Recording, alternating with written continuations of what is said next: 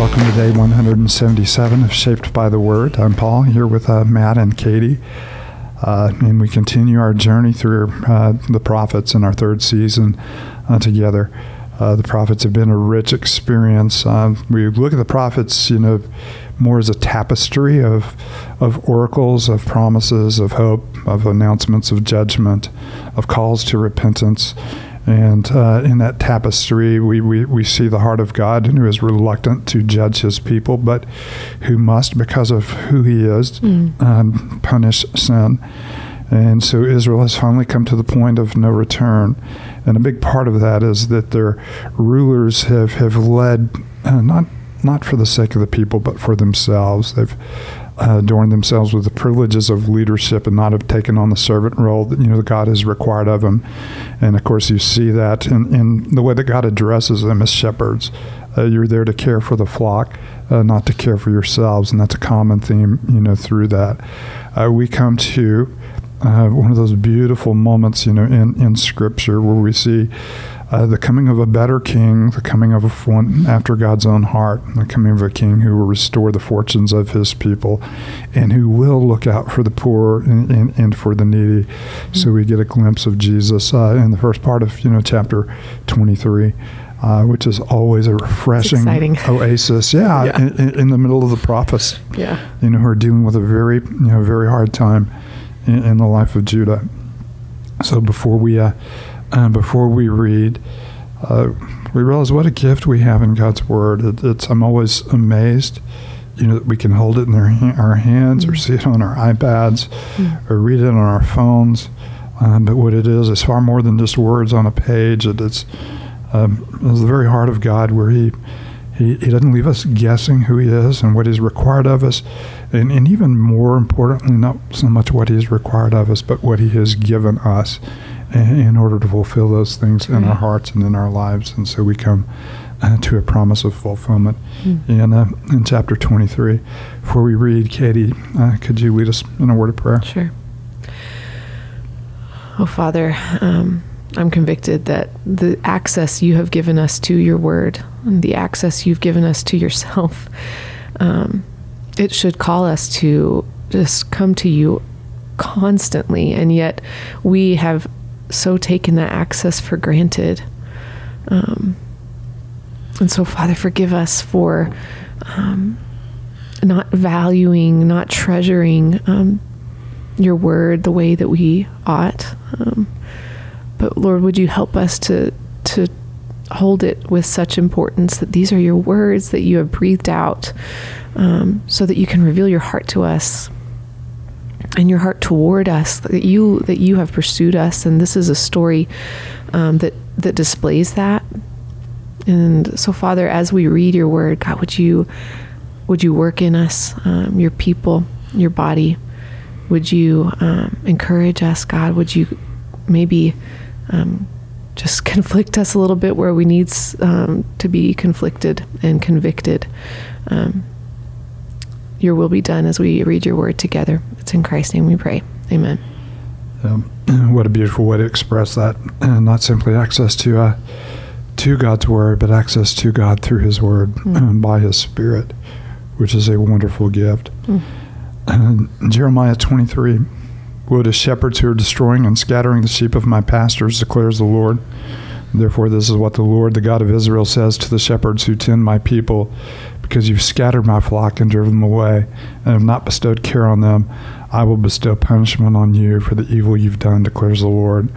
I myself will gather the remnant of my flock out of all the countries where I've driven them, and will bring them back to their pasture, where they will be fruitful and increase in number. I'll place shepherds over them who will tend them, and who will no longer be afraid, or, and they will no longer be afraid or terrified, nor will any be missing, declares the Lord. The days are coming, declares the Lord, when I'll raise up for David a righteous branch, a king who will reign wisely and do what is just and right in the land. In his days, Judah will be saved, and Israel will live in safety. This is the name by which he will be called, the Lord our righteous Savior. So then the days are coming, declares the Lord, when people will no longer say, As surely as the Lord lives, who brought the Israelites up out of Egypt, but they'll say, As surely as the Lord lives, who brought the descendants of Israel up out of the land of the north and out of all the countries where he had banished them. then they will live in their own land. Hmm. And you have a nice uh, you have a nice theme, you know, there at the end. Uh, when you look at the Old Testament, of course, uh, the most vivid, mighty uh, act of God is the rescue of His people from slavery in the hands of Egypt, where He uh, displays powerful, you know, uh, deeds against the gods of Egypt and reduces, you know, the most magnificent, wealthy, powerful nation on the earth uh, to nothing, Mhm. and allows His people to come to Him, where they become, you know, become His people. And of course, that they took for granted the salvation of the Lord, and so they've fallen into the judgment of the Lord, and they will be scattered. So uh, the New Testament, you know, I mean, the Old Testament, well, in the New Testament as well, Mhm. pictures a new Exodus. That's the regathering of God's people in His presence to enjoy uh, the bounties of His grace. And, and so that's partially fulfilled in the Old Testament as they're regathered, people are regathered to the land, but even more vividly, uh, you know, fulfilled in the New Testament, where on the day of Pentecost, you know, Luke is careful to tell, tell us uh, that people were gathered from every nation under the heaven. Mm. And that's what he's talking about. Uh, the people of God gathered from where, you know, they have been scattered, coming to Jerusalem for the pouring out of his spirit. And of course, that's only a partial fulfillment of uh, the completion of our exile. So Peter could say to us, you know, we live as uh, exiles and foreigners. You know, in this land, even though we're we're we're home. We're not home yet, Mhm. and uh, so that's part of the part of the promise there. Yeah, what a refreshing, you know, section of, of Jeremiah because Mhm. we've seen so much indictment from the Lord on, on the kings of Judah. You know, they're, I mean, we just yesterday saw, you know, God condemning the kings of Judah, saying, you know, no longer will a descendants of David sit on this throne, you know, because it's so wicked, it'll be, you know, desolate. And yet, a day is coming where the righteous branch will sit on the throne forever. You know, I will raise up for David a righteous branch, a king who will reign wisely and do what is just and right in the land, a king who will actually do what the kings we just read about, you know, yesterday failed to do. And so, Mhm.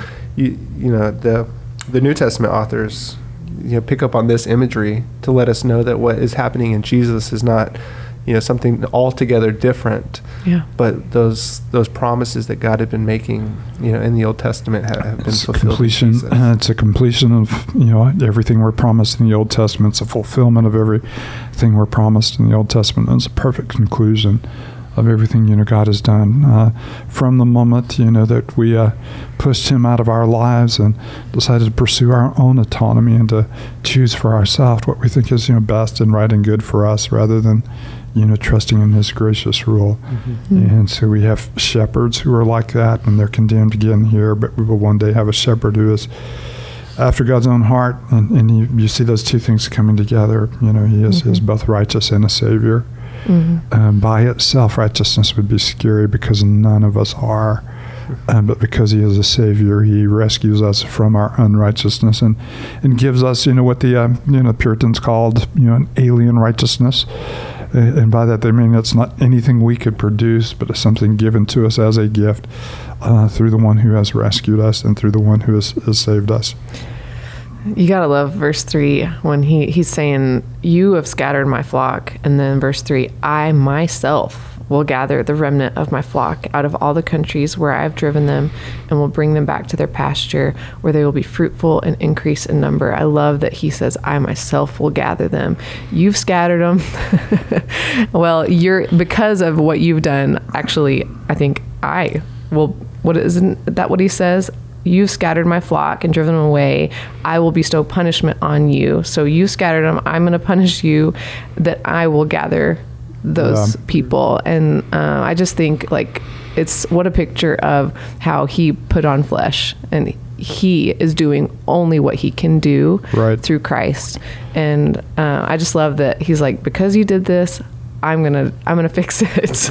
Uh, you've not uh, led the way that you know the way that I've called you to lead, and therefore uh, I hold you responsible. And, and because of that, my people are, are lost. They've they've heard no word from the Lord. They've not been you know given godly examples to follow. Uh, you've not even cared. You've cared about increasing your wealth and the wealth of your, you know, your your companions. Uh, you've seen them, you know, suffer. But uh, I, I will gather And, and of course, that's a picture of, you know, neither can the leaders restore the nation of Israel, nor can the people restore the nation of Israel. The only way that the people can be restored is through a mighty act of God, which, which is what we talked about, you know, at the very end, when I'll gather them from all of the nations and restore their fortunes. Uh, and of course, that is all, you know, beautifully done, you know, done in Christ.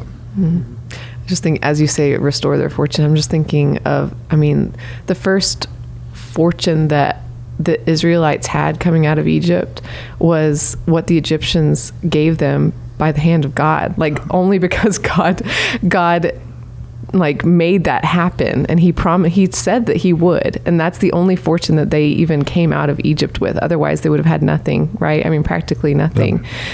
Um, except for the flocks that he he chose not to kill in the midst of the plague. Like I'm just thinking like the only fortune that they have is because of him. He is the giver and yet they have thought that it's because it's by their hand and they've become greedy and wanted more and more and I mean gosh what a picture of anything anything that I have is is given me by the hand of God and yet I still have this lie and believe this lie that I have earned it, that is mine you know, and it's just my heart is greedy, just like mm-hmm. theirs theirs was.